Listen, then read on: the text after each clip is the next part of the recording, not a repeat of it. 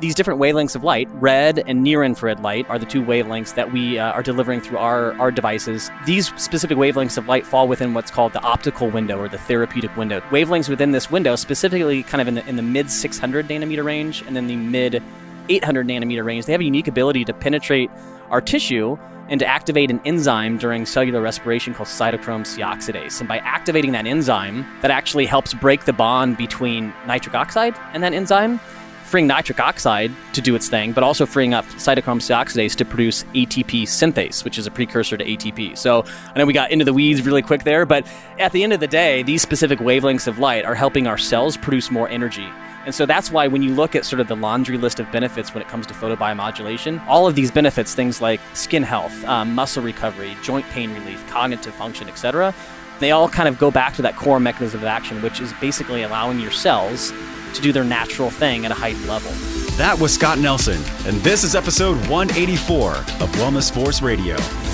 What's up, my friend? It's your host, Josh Trent, and welcome back to another episode for your weekly access to global experts in all things wellness as we discover the physical and emotional intelligence we need to live life well.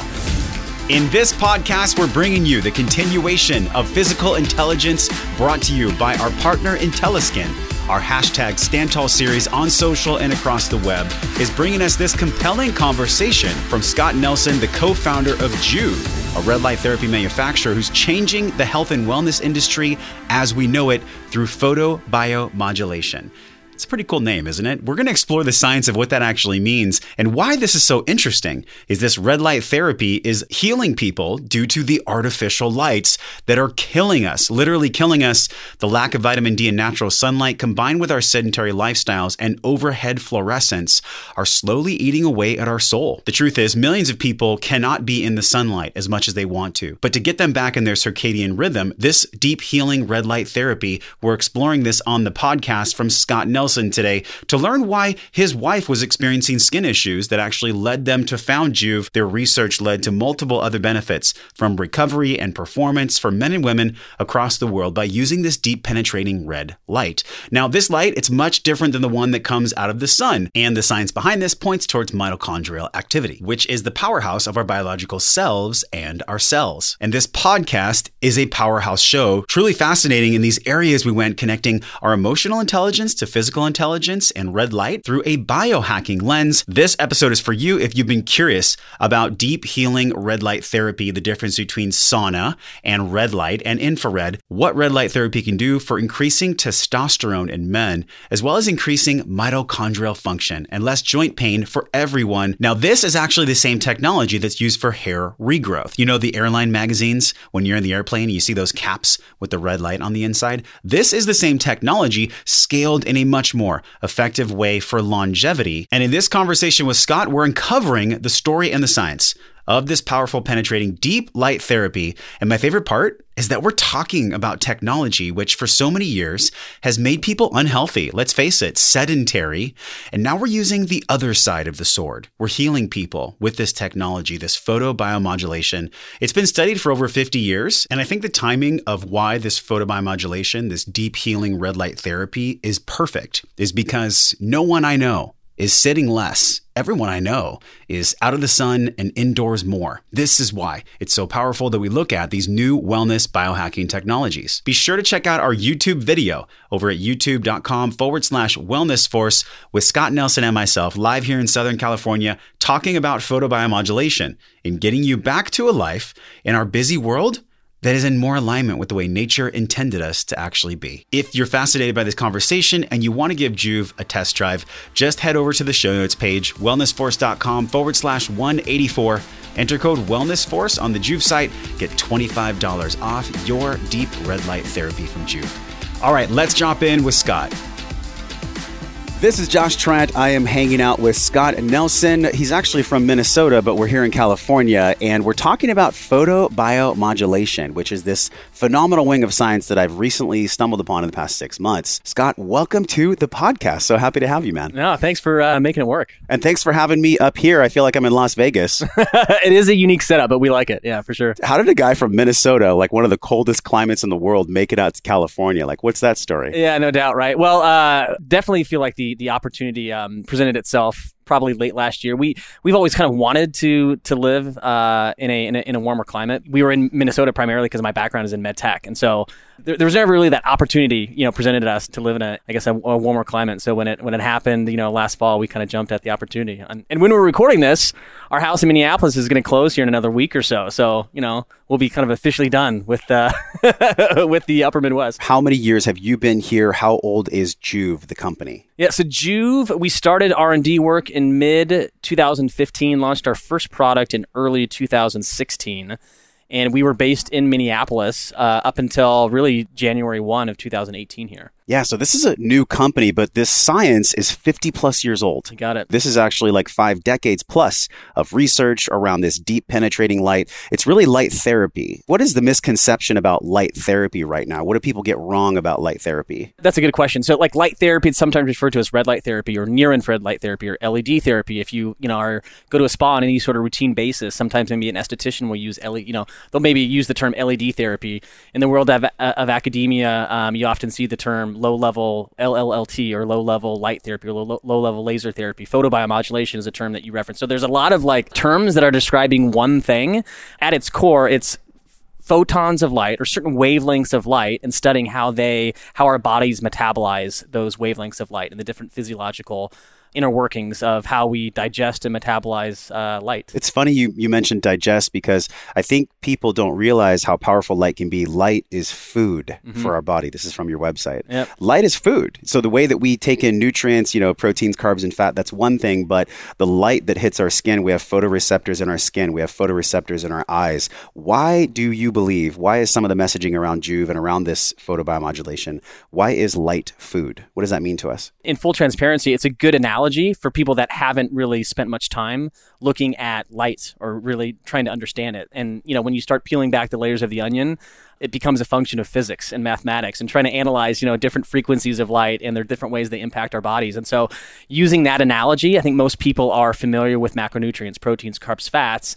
And if I eat a high amount of carbohydrates in the evening, my body's going to respond in most cases a certain way. Well, the same sort of general truth holds true for light. So exposing ourselves to something like blue light in the evenings, not the best thing for us. But blue light in the mornings, however, helps to rebalance our circadian rhythm. So there's these different ways, wavelengths of light and how our bodies, you know, basically consume those or metabolize those is somewhat uh, analogous to macronutrients and how we, we digest food. The fascinating thing for me is that for millennia, we've been circled around the campfire, you know, this orange light, this red light, this kind of golden hued light. I know for timing with Juve, I've been doing it in the morning. Mm-hmm. I've been doing it for about four months now.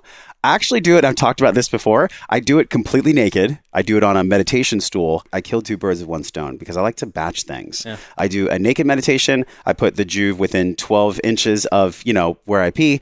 And then on top of that, I also do uh, Brain F M. So I combine Brain F M mm-hmm. with the Juve and I just start my day like that. For me, it's been this warming effect.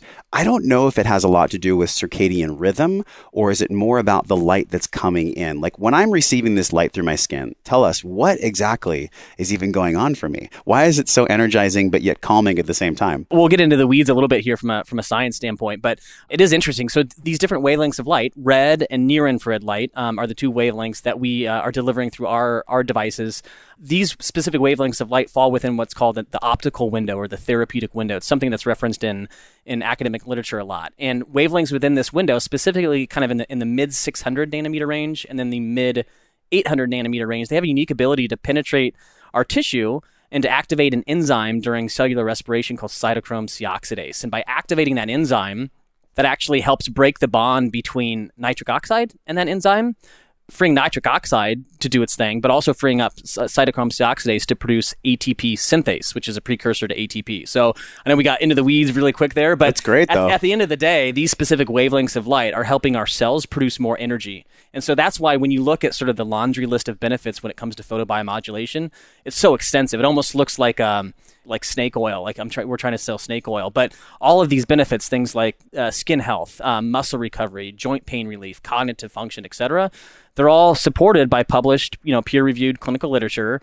and they all kind of go back to that core mechanism of action, which is basically allowing your cells to do their natural thing at a heightened level. And so that's mm. why the, the benefits are so wide-ranging. The heightened level is interesting to me. So we're talking about within the cell, the mitochondria, it's this powerhouse. We learned that in like high school biology, right? Mm-hmm, yep. It's where everything's fluttering around. That's where life exists. It's kind of the energy. It's the fuel for life as we know it. So how does the light penetrate that deep? Is this the only light in the world that can actually get down and help that synthesis happen, help that speed happen?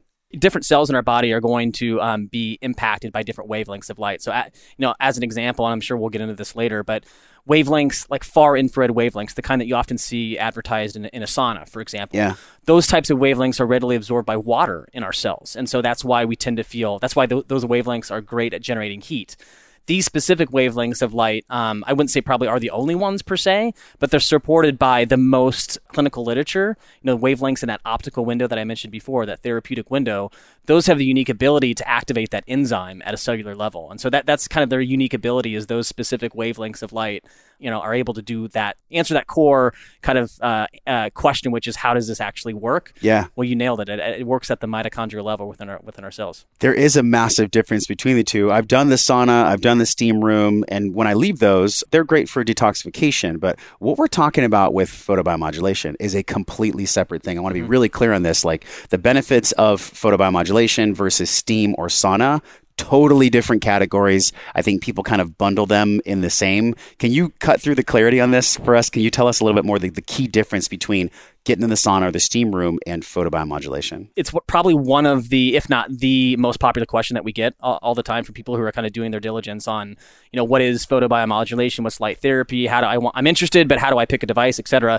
You put it exactly the way it should be described. Completely different therapies, both good, both supported by literature. I would argue light therapy or photobiomodulation has a much, much, you know, supported by a, a, a significantly greater number of, of clinical studies, but they are truly distinct. And so saunas, um, whether it's steam or whether it's, you know, a far infrared sauna, great for heating up your core body temperature, which that's the goal of a sauna. That's what it should do, to release heat shock proteins and the, the core, sort of the downstream benefits, you know, of, of releasing those heat shock proteins. Well, something like photobiomodulation or light therapy, completely different in the sense that we're delivering different wavelengths of light, but the mechanism of action is different.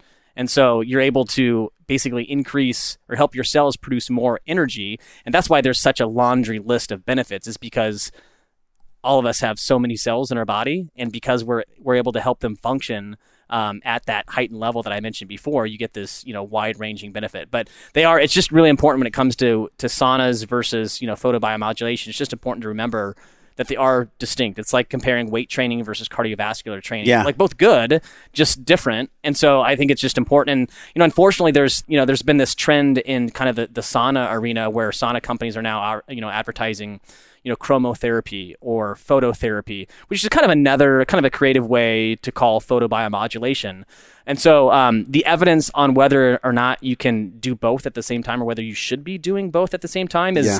is really not there. Um, in fact, I'm not aware of any clinical literature that's that's or any any science or research that's supported the use of both therapies in tandem. But if you are interested in using both, it's just it's just important to remember, if you're using something for the purposes of photobiomodulation or light therapy, you need to you need to really think about two things. One, what are the wavelengths, right? Are they the wavelengths that have been, you know, proven time and time again through through uh, through hundreds of clinical studies?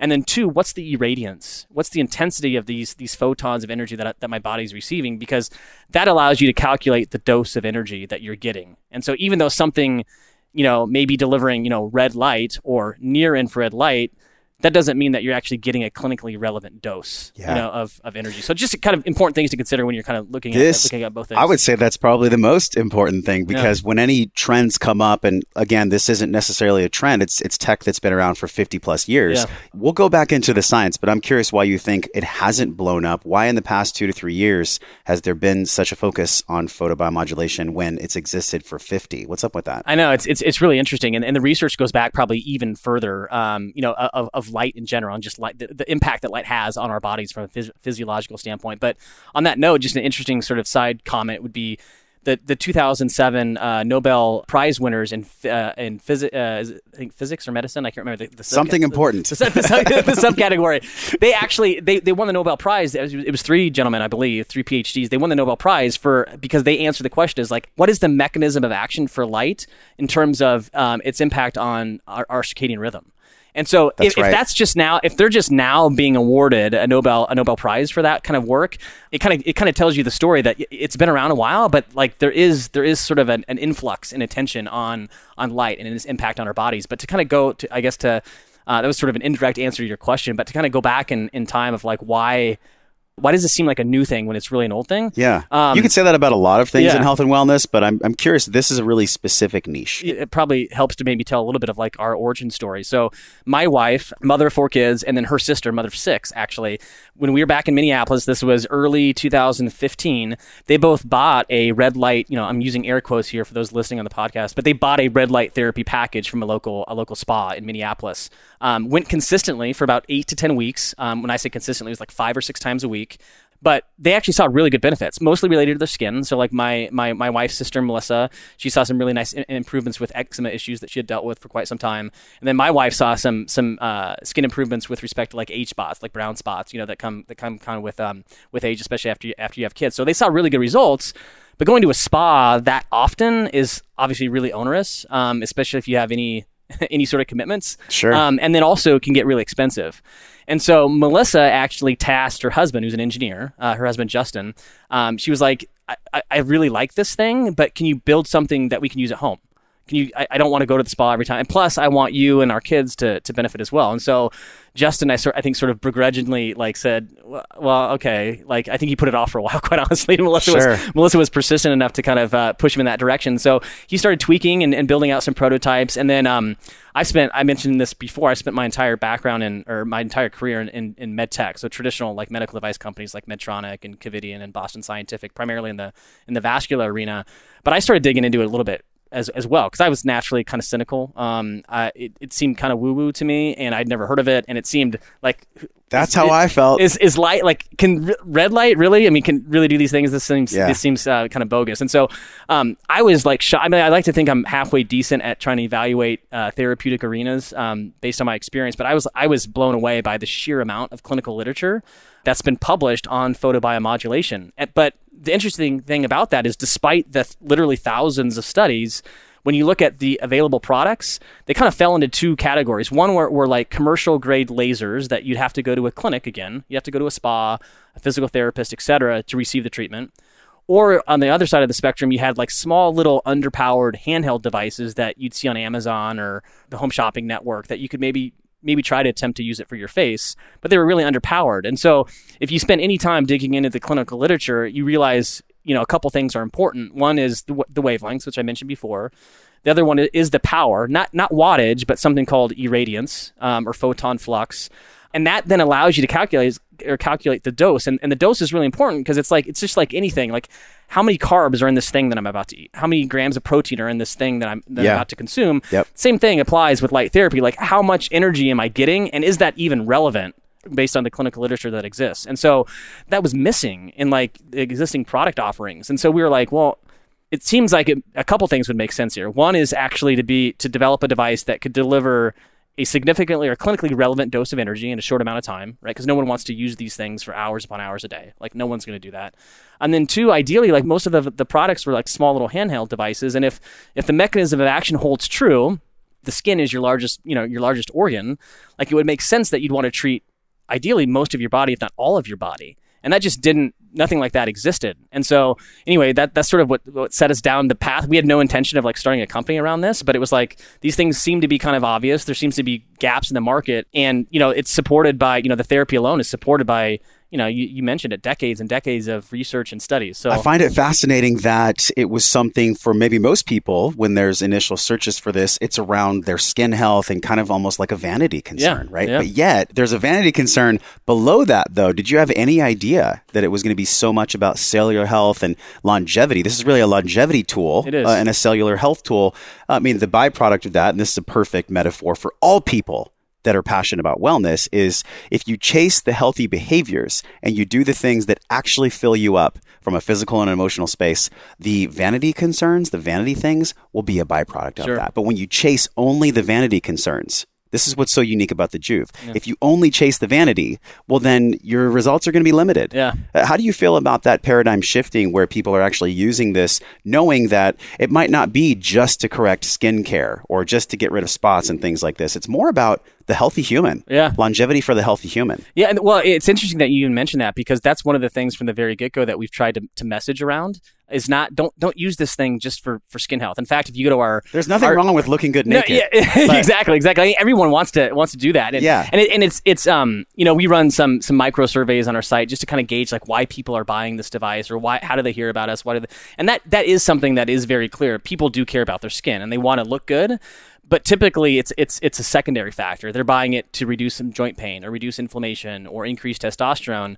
But but it is an interesting balance, and it's something that we, from the very get go, we've never we've never really heavily marketed or messaged around kind of the, the beauty aesthetic benefit. We've really tried to hone in on this thing is actually these wavelengths. Light in general is is a, is a healthy thing. Everyone should be getting more of it. It's that way because it's good from a from a cellular standpoint. Yeah. And all you'll get all these byproducts, but everyone should just be more cognizant and aware of light. And, you know, this is something I, did, I didn't kind of mention when, you know, that was one of the, the reasons that precipitated the move to Southern California. Is, is everyone wants, I think everyone, if they had the opportunities to live in a warmer climate, right? You're, fr- you're from yes. Southern California. You haven't you haven't moved. I've um, seen the colder climates and I'm like, I want to go back home. Yeah, exactly. Exactly. Yeah, I mean, and, it's, it's, and no offense to these climates. I mean, they have their own benefits, yeah. but... um I don't know. It's an interesting corollary between longevity. one hundred percent. And so if if you, like we actually, you know, fundamentally believe that everyone should be getting more natural sunlight, you know, uh, something like our device is a great sort of, you know, hack, so to speak, or maybe a quicker way to get that. It's not maybe too uh, uh, dissimilar to like, you know, consuming, you know, protein as a supplement, as an example, but everyone should be getting more natural sunlight. It's just harder to do in a climate like Minnesota, right? Or the, yeah. the Midwest in general. Too many gray skies. It's just really, it's just that much more difficult to do. And so that's one of the reasons that, you know, that, uh, that factored into the decision to kind of move to Southern California. The color's red. Why is the red so important? When we look at, there's purple light. I've, I've seen Jack Cruz talk about purple light. Mm-hmm. We have people that only use amber light. Why is the red, the specificity of that color, so important? And we also know, uh, I've read in your site that it's within an hour of waking, mm-hmm. uh, when the sunrise, or within an hour of sunset. Is that to correct the chronotyping there? And why red? So red is just like the the visual output of the light. So like near infrared, right? Those those wavelengths in that in the mid eight hundred nanometer range. Those still fall in that optical window. You just can't see them. So it's just the, the visible spectrum. But on that note, the reason it's important is that during the natural sunrise and sunset, right, there's a reason why, you know, the sunset, for example, is even more demonstrable in this regards, but you can see more red, more orange, and more amber, more red. Yeah. That actually does rebalance your circadian rhythm, you know, by getting more of those wavelengths of light in the evening or even in the morning, just because the sunrise is not as noticeable per se, but you do receive a significant amount of red and near infrared light, orange light as well, amber light in the mornings and evenings. And so that's actually been studied. It's been shown to actually um, help your pineal glands um, submit more melatonin. You know, and melatonin is, is, is one of the primary hormones that, that that's responsible for, for optimized sleep. And so that's why those specific wavelengths of light become really important. I love that you talked about the Nobel Prize. It's the same piece of the conversation we had with the founder of the Oura Ring, mm. where he used that same study to help them use their product to get people back to these ancestral ways of being. Scott, yeah. Isn't this what we're really talking about? Yeah. Most people might look at a light and they would say, the naysayers, like devil's advocate, they would say, well, why do I need this light when there's plenty of light outside? Yep. My question immediately to these people would be, well, how much light are you actually getting? Yep. How much time are you actually spending out in that natural sunlight compared to, I would say, eighty percent of the population, which is sedentary in the car, closed windows, maybe tent, go into the office with lights above, and then going home in the dark. I mean, is this the answer to get us kind of back in this natural groove of getting the light we deserve? Oh, yeah, yeah, exactly. And I think there's a, there's a pretty well-known statistic that, that ninety-three percent of, I, I'm sorry, American spend ninety-three percent of their time under artificial light. Oh, and I said eighty, I was thirteen percent off.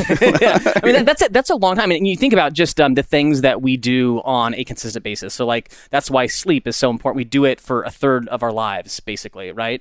Um, if you think about how we consume light and knowing that it is important, it's been demonstrated that it's physiological important, but we spend, you know, ninety-five percent of our time under artificial light. That's probably not a good thing, right? And, and so kind of hearkening back to our ancestors and, you know, a, kind of an ancestral uh, approach, it makes a lot of sense when you start thinking about it. Like I spend that much time under artificial light is probably not a, a healthy thing, and it's been proven time and time again that it, that it's not. And so I think if you talk, you know, kind of come full, full circle on that comment, if you talk to anyone inside like our company, for example, we would propose that if you're if, if this is a whole new topic to you, don't go out and buy a, a Juve light, right? Go try to get more natural sunlight. That's yeah. that's the great first step. That's the that's the first step that everyone just be more cognizant of it. Even really honest it, of yeah. you, man. Yeah, no, I mean even if yeah. it's just even if it's just like five to ten minutes, like just being more cognizant of light in general, its impact on your health, like do that first, right?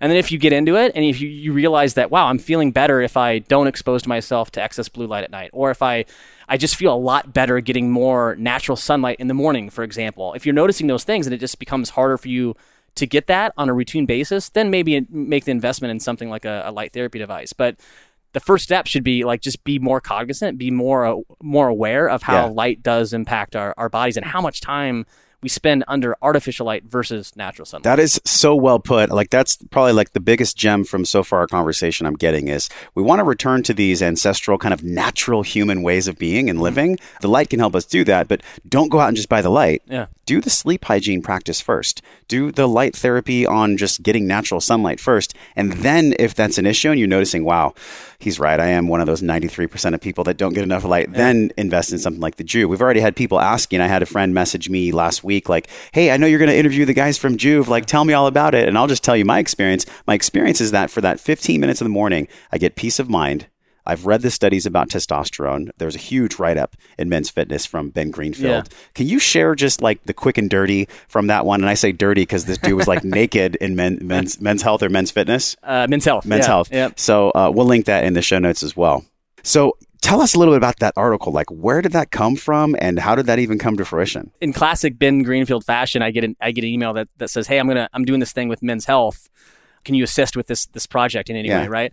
Uh, on a number of different fronts, from devices to, you know, clinical clinical data and serving up some bites of information. But, you know, come full circle, he's initially Men's Health approached him, uh, you know, with with something small. They realized there's like this he- really, really significant appetite um, for more of like more, you know, biohacks, right? In traditional kind of their traditional mainstream audience. And so he's now, you know, after I think a year of kind of working with Men's Health, has Ben's now kind of their their de facto test- testosterone guru. And so they're fu- they're funding all of the Men's Health. I think is I believe is funding all of these different, you know, projects or experiments related to testosterone. He's kind of their guinea pig, right? He's their sort of, you know, test uh, test baby. And so it's, it's an interesting story uh, for sure. In fact, if you haven't checked out the, uh, I think there's a video, Men's Health did a video on. He's totally naked. Yeah. uh, it's it's a pretty interesting, it's it's a, it's a well it's a well done video, but he, like he's trying all of these hacks. And so our photobiomodulation was a part of that simply because it's probably, it hasn't been studied as, well, I know for a fact it hasn't been studied as much as something like joint pain relief or skin health.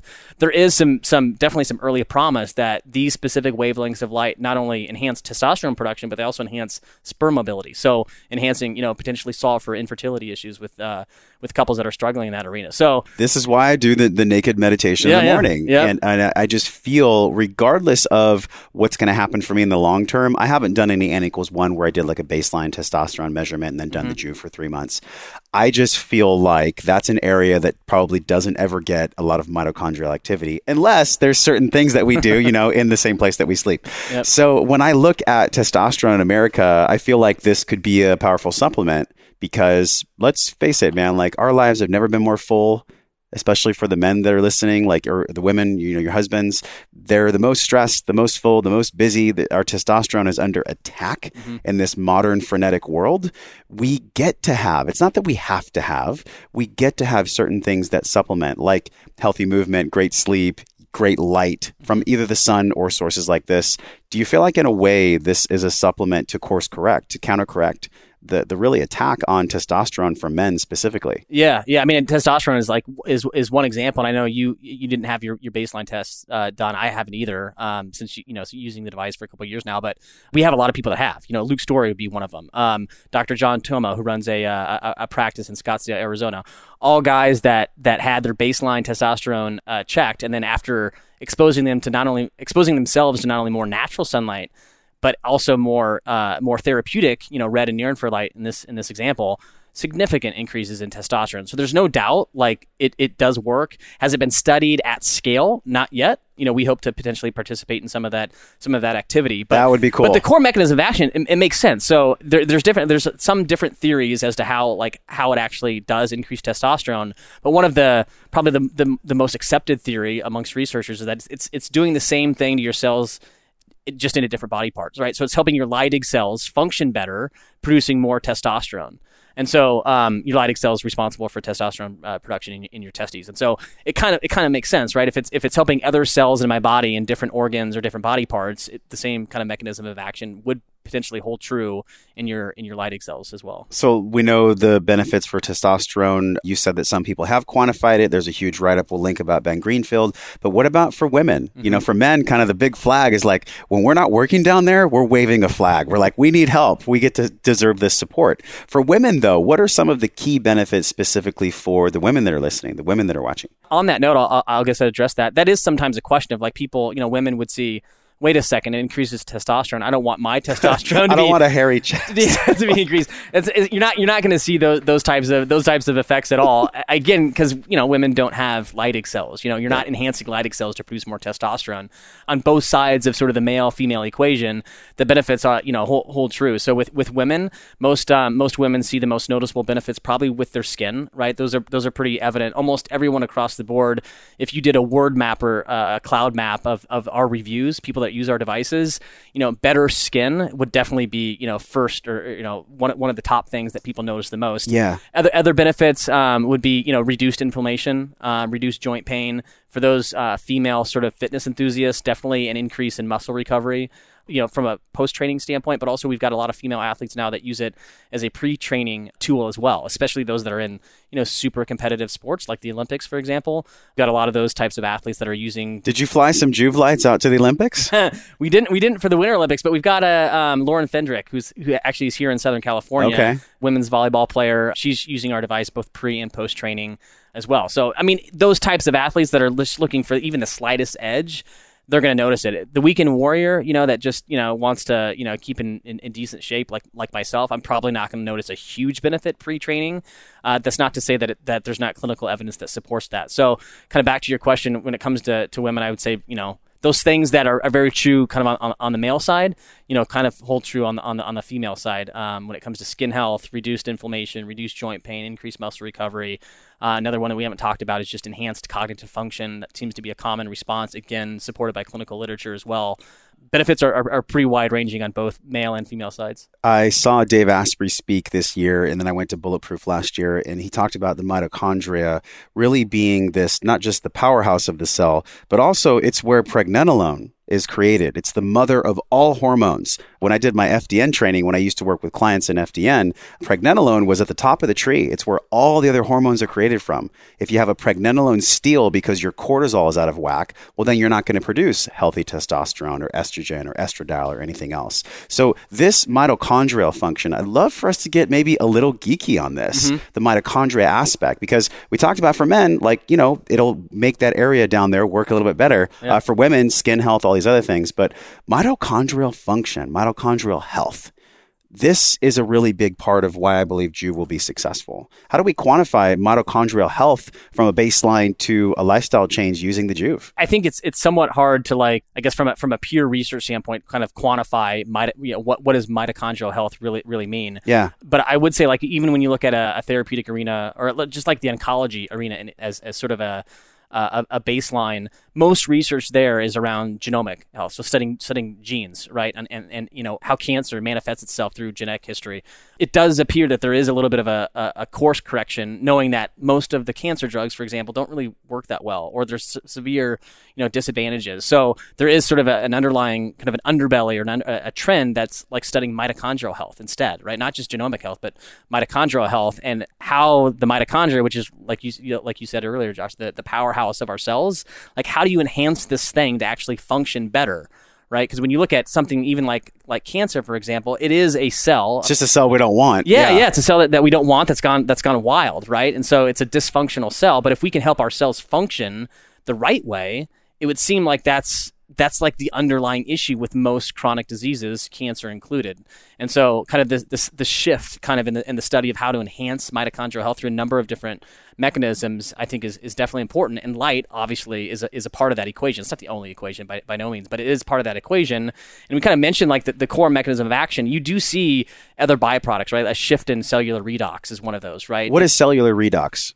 I've never heard of that. It relates to the oxidation of your cells. And so okay. when when you get this shift in cellular redox, uh, there's a lot of different byproducts. So there's enhanced cell signaling. So enhanced gene transcription um, would be another sort of byproduct of this shift in so cellular. So less oxidization, less corrosion. If you cut an apple, it turns brown, that kind of thing? Yeah, yeah, similar. Yeah, that's that's probably a good parallel. There's all these byproducts, but that, that core mechanism of action of of being able to activate that enzyme I mentioned earlier, cytochrome C oxidase. Because when our, when our cells are under stress from a wide variety of reasons, whether it's you're not getting enough sleep. All of these different things stress our cells, right? They, I mean, they stress our bodies, but when you when you go a little bit deeper, they stress our cells. And when our cells are under stress, they produce a lot of reactive oxygen species. Um, they produce excess nitric oxide. And I mentioned this earlier, when our cells produce ex- excess nitric oxide, too much of it, it does bind to that enzyme, that cytochrome C oxidase enzyme, C C O um, is the acronym often used in, in literature. But when it binds to that, that halts the normal the normal production of A T P. So, you know, during the electron chain trans- transport, throughout all of cell- cellular respiration, especially during the fourth phase, well, when excess N O binds to cytochrome C oxidase, that's not normal. That's not a good thing. And so that's where light, red and near-infrared light specifically, that's kind of where they do their magic. It splits that, breaks that bond between those two, those two molecules.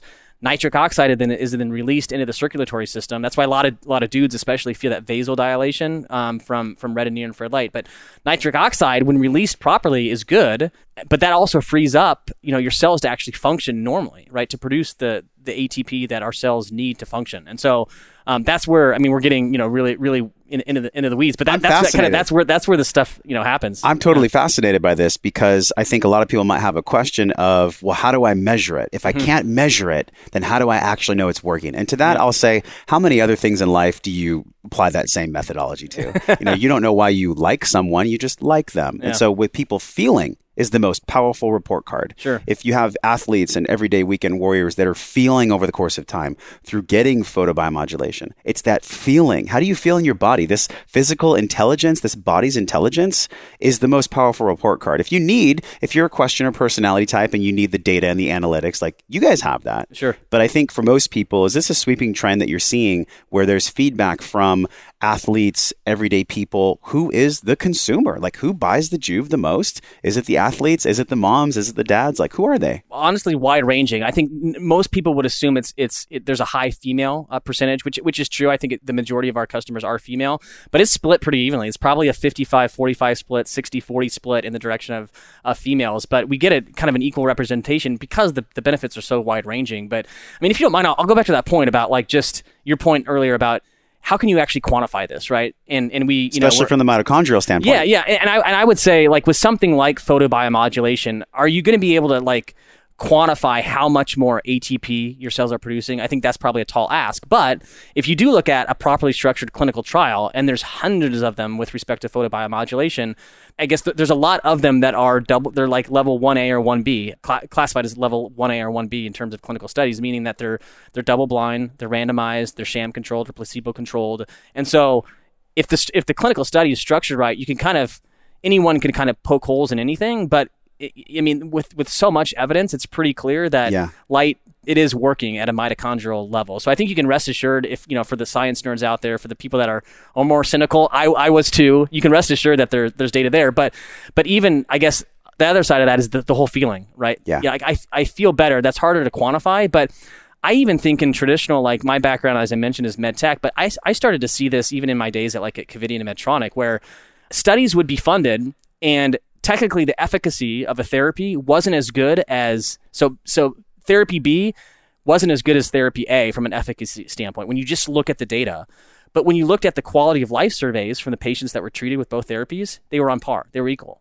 So someone treated with A and someone treated with B, they felt just as good, right? From a quality of life standpoint, even though A was technically better. And so there is this, I think there's this underlying trend throughout all of kind of medicine in general that quality of life does matter. So even if you if you feel better, that matters, right? Even if there's like not hardcore data that yeah. suggest something. In this scenario, we don't have to kind of worry about that as much just because there is really hardcore data. But the whole quality of life or kind of feeling thing, it's important, right? I mean, it really is. So, it's truly yeah. everything. And I guess maybe for my analytical, my logical mind, it's possibly too challenging to see a baseline and then mitochondrial function and get an exact number mm-hmm. on how much my mitochondrial density or activity has grown. It's possibly just not out there unless you're in some huge lab ward at Stanford. Yeah, yeah. And I'm not even sure how you'd possibly even, I mean, I, I wouldn't be the one to ask this. Yeah, I, I don't have a PhD behind my name, but I've never run a, run, run a research lab. But I don't even know how you could effectively measure mitochondrial health or stimulating mitochondria. I'm not... That'd be a question for someone like Doctor Rhonda Patrick, maybe. You know, sure. A cellular biologist or I would something love like that. To talk to her. So then who are some of the other people out there? So I've been using the Juve for four months. Mm-hmm. Has there been cases, I'm sure you get a lot, where mm-hmm. people like writing in like, my life, my skin, my body, for men, my sex, yeah. whatever it is. They're writing in a lot, but is there one or two that pops into your consciousness that you're really stoked about? I like to think that we do a healthy job of, of trying to encourage feedback. We, we we want it, how people are using our devices. You know, what are they seeing, both from a positive standpoint and a negative standpoint as well. But but you're right in the sense that as as more and more people adopt this therapy, our our devices included, the feedback is is pretty overwhelming. I think we've got over you know three hundred you know five star reviews on our our devices specifically. But one story that I think this was probably a review from maybe three or four months ago. It was an older uh, an older lady that was using her device, and I think actually it was her her daughter that actually wrote the review. I think that it was her mom that I think was was moving into a different facility. Mm-hmm. And the mom, I'm, I'm paraphrasing here because I don't remember the exact words, but she said something along the lines of, you can get rid of anything. During this move, you can get rid of anything I have. I don't care. But the one thing that you can't touch is is the Juve light, because she sees... She's using it on a, on a daily basis and relying on it so much. She's seeing such such a great impact from the therapy. That's pretty cool that it's like, you can get rid of, you know, for someone to make that comment, you can get rid of literally everything. I don't care, but don't touch that one thing because that's that's pretty important. Did she know? Say why exactly? Was it the way it made her feel? Did it take away her joint pain? Like, what was it about? Why did she say you can't get rid of it? Yeah, no, in full transparency, I don't remember exactly like why she wanted, but it was something along the lines. Is this cool that she said it? Yeah, yeah, yeah, yeah. I mean, that's the thing that I remember most. That was like, I, I read that review and I was like, wow, that's that's pretty uh, that's pretty killer. So. so, Scott, the name Juve, is it Swiss? Is it French? Like, why call this photobiomodulation Juve? What is that? Juve. I like to think that there's some like uh, some analytical algorithm as to where, where we came up with it, but yeah. It was like I said before, we didn't really intend To, to build a company around this. It seemed like there was um, there was some pretty significant gaps in terms of like the product offering, and so I think it was in our early days trying to throw up a website and like, what do we call this, and what are the dot coms that are available? They're few and far between, especially if you want a short one.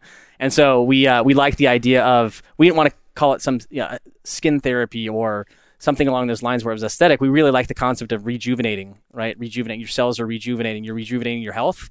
And so Juve is just a shortened, uh, kind of a, a, a clever way of kind of uh, trying to capture that spirit of rejuvenation. I love the story behind names. Thank you for sharing that. Yeah. I, I want to shift too, because I'm thinking about where we've talked about the science, we've talked about the physical intelligence, how we feel. They're equally as important. Mm-hmm. So this product really meets people who are like in their head or in their heart. I feel like it meets both people. Now, the hair regrowth thing, I've seen cats in the airport, they have those L E D lights like on the caps. Is that yeah. different than Juve, or what's the hair regrowth aspect of this? That's the exact same type of therapy. So photobiomodulation, just delivered in a different format. The one limitation of light therapy right now is really depth of penetration, I guess. So the ability to deliver light to a certain body part, right? And the, and the proximity of that light to the body part. Because like I said before, joules matter, right? And so the closer you can get this device or this therapy to your skin, that's the less you probably have to use it, just because you're going to get a higher dose of energy. And so something like the helmet, it's it's actually delivering very similar wavelengths of uh, of light. Most of those helmets, I think, I don't think there's a lot of them, um, but there's a couple that are delivering red light in the mid six hundreds. That's been studied, and it's it's very, very clear that these specific wavelengths of light in the mid six hundred nanometer range do enhance hair growth. And so a helmet is just a different form factor, you know, a different way to deliver that light, but it's the same type of therapy. So our devices are a little bit different in the sense that it's it's kind of a full body.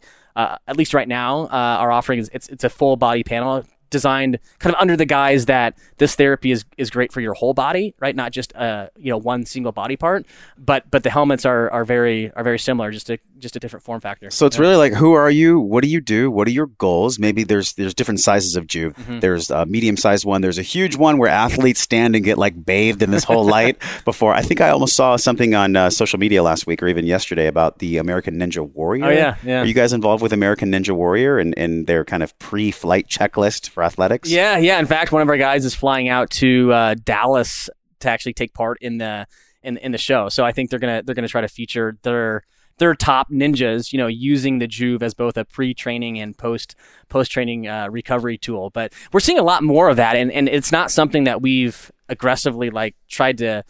tried to promote or, or market towards. It's just we're getting a lot of inbound interest with these really interesting, you know, organizations, American Ninja Warrior being one of them. You know, we've got um, professional athletes uh, in all the mainstream sports. So U F C, M L B, N F L, um, N B A, et cetera, that have proactively reached out out to us to want to use use these devices. It's typically the early adopters within these these these mainstream sports, but it's yeah. it's pretty clear there's a strong there's a strong interest in uh, in these, you know, the concept of full body light therapy. Does it matter if you look at the light for too long? We know that there's photoreceptors in the eye, and I think some people, you know, they're scared of even looking at the sun, which there is some deleterious things about the sun. If you mm-hmm. look at the sun for too long, your eyes can get kind of effed up. Oh yeah. But with photobiomodulation, with Juve, with this lighting, because it penetrates so deep into our skin, is there a danger if it penetrates our eyes? It's the exact opposite. And so that's why we encourage people, as much as you can, keep your eyes open during the therapy. Because again, these wavelengths of light, these specific wavelengths of light actually have been proven to enhance retinal function in your eyes. And again, it all, it all makes sense, right? Our eyes, our retinas, they have cells. And so by enhancing cellular activity, you're actually uh, you're actually not only enhancing retinal function, but in, in some studies have actually shown that you get significant healing, actually. So people that are suffering from like something like macular degeneration, um, they're actually seeing significant results from a healing standpoint too, by receiving, you know, therapy through their through their eyes. And then kind of on another note, you mentioned we have photoreceptors in our in our eyes, but just receiving these wavelengths of light through our eyes, where our, our retinas are attached to the hypothalamus gland.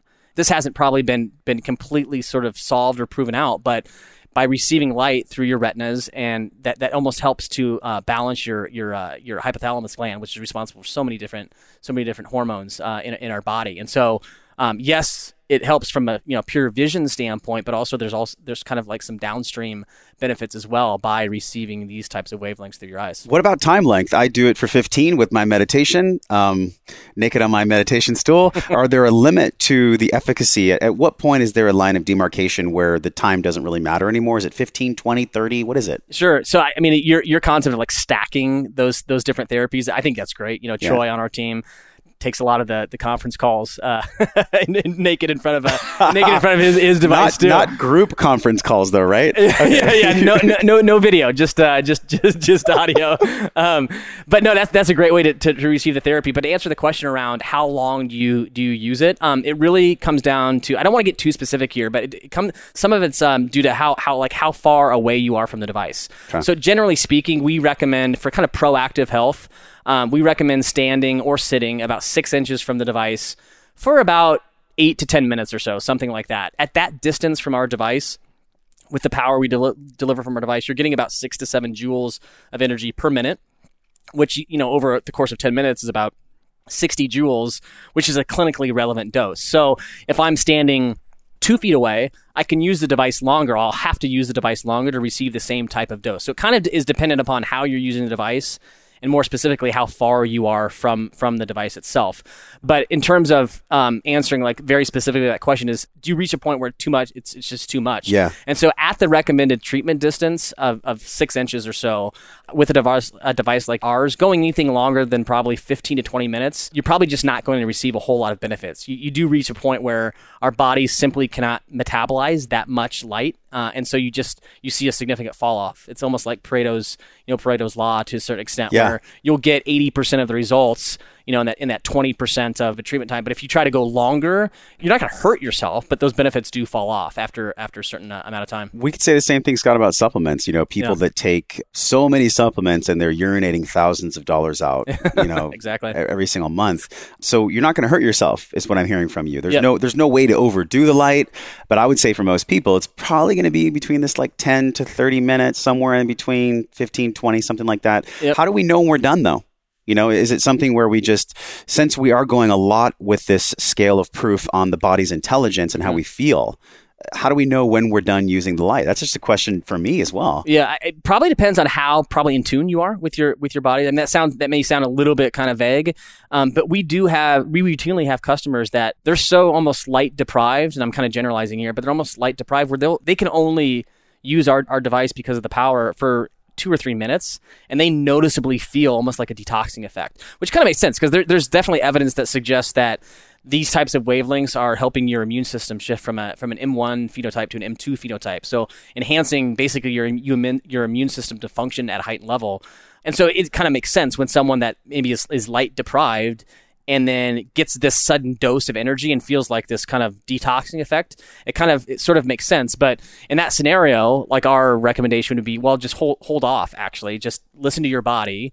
You know, um, your your body does tend to know best in most scenarios. And so listen to your body and just just maybe maybe start slow, right? Go one or two minutes, you know, and just kind of steadily, uh, steadily um, increase your exposure over time. To your original question, like, how do I know I'm done? Well, just know that kind of going back to like the core cellular health benefits, you are benefiting, even if it's not totally noticeable, you are benefiting, even if it's just not, it's not like you're going to, you're sweating in a sauna, you know, yeah. So it's not, but just based on the pure science, you are benefiting, you know, with a, you know, a treatment time of anywhere from, you know, five to ten minutes, you are getting benefit, even though it may not like be, be, uh, completely evident, I guess. This is what's been so fun about our conversation is this blend of science and our body's intuition. Like when we go in a sauna, we kind of know when we're done. Yeah. We're like tired, we're ready to get out. I think the same thing applies to the Juve. Mm-hmm. I have three final questions for you. And the first one is around physical intelligence. Since you've started this company, the co-founder, and you've been working probably a lot, you know, you, you travel a lot. I've seen you at all the conferences. What is an edge right now for you in your own physical practice, your own physical intelligence? I would say it's probably, and it may sound kind of kind of routine or kind of basic, but probably spending more time alone by myself to really gather my thoughts. And it's something that you mentioned in the interview you did with us that we posted, you know, a, a while ago. But just having that that time alone to kind of clear my thoughts, you know, practice some uh, some breathing. As simple as that sounds, I'm kind of a, minim- a minimalistic guy in general. Yeah. But intentionally looking for that time, I think, is is probably one of the, the edges I would probably call out the most. Right well, now, man, when, you and millions yeah. of people. yeah, I think yeah. I think for most of us uh, in this frenetic world, yeah. having that, carving that out to just be with our breath. but, but dude, it's it's it, from my perspective, it sounds so simple, but intentionally trying to do it on a consistent basis is, yeah. is another is another thing. Well, you just because I mean? It's simple, don't mean it's easy. Oh yeah, yeah, yeah, right? yeah. And just one, one and, and one of the examples. I mean, we we were kind of chatting, chatting about this, you know, be, you know, be, before we hit the record button. But simply deleting my social apps from my phone is like was like one step in that direction of like I can't. If I'm in bed and I wake up in the morning, I don't have that excuse of like just hitting the Instagram button or the Facebook button. It's it's not there. It doesn't exist. So, you know, pulling those types of levers to like to help me intentionally, you know, get more time uh, to clear up more time from a, from a mental standpoint, I think is is kind of important. God, thank you for mentioning that. I, I don't think we can be reminded enough to not sleep with our phone in the same damn room. Like, get your phone out of your bedroom. Yeah, you know? No doubt. Uh, Doctor Parsley has a, a technology-free room, same with Doctor Mercola. No technology in their room at all, yep. Like completely free of it. Um, when it comes to your emotional intelligence, it's something that we're always growing, you know, our presence with ourselves, our relationship with other people. What's an edge you can share with us about your own emotional intelligence in your life right now? It coincides with probably the the carving out of time to sort of mentally, not necessarily unwind per se, but just kind of kind of think and breathe. Um, but alongside that, I, I I do intentionally try to practice gratitude. You know, it's something like for me, I've I'm challenged with, not in the sense of like I, I don't feel like I'm a I'm a negative person by no means at all. But I I'm a driver. Like I'm a I'm a pretty A-type kind of guy. I like to move fast. And if something is going well, I tend to think about like what's next to uh, continue that mo- the momentum. And so taking time to like actually think and be grateful for certain things is not, th- it doesn't come easy to me. So like making sure I'm intentional about that, um, I think is the emotional edge, I guess. There's, there's something that's giving me a little bit more of an emotional edge. Gratitude has been measured. It is the highest frequency mm-hmm. when we're feeling gratitude. When they've done neurofeedback studies with people, yeah. it reverberates the highest vibration. The most electricity comes out of our body. So yeah. I, it's funny, you're the head of this technology company that involves deep light therapy and your number one practice is gratitude. Yeah. One, you're receiving vibration, the other one, you're putting it out. So that was a really awesome reminder for all of us. The last question for you is this journey we're all on, man, this wellness journey. How do you define this? How do you define wellness in Scott's life? Wellness, I think by nature, I think I personally tend to gravitate more towards physical wellness, right? It's easy to, to gravitate, and, and probably most of your listeners are like well beyond that, right? But but I, I'm not, I, I tend to like naturally gravitate towards towards like the physical aspect of wellness. But over time, especially as things get incredibly busy, balancing that out or almost shifting it in the in the opposite direction where emotional wellness is weighted even more heavily than physical wellness.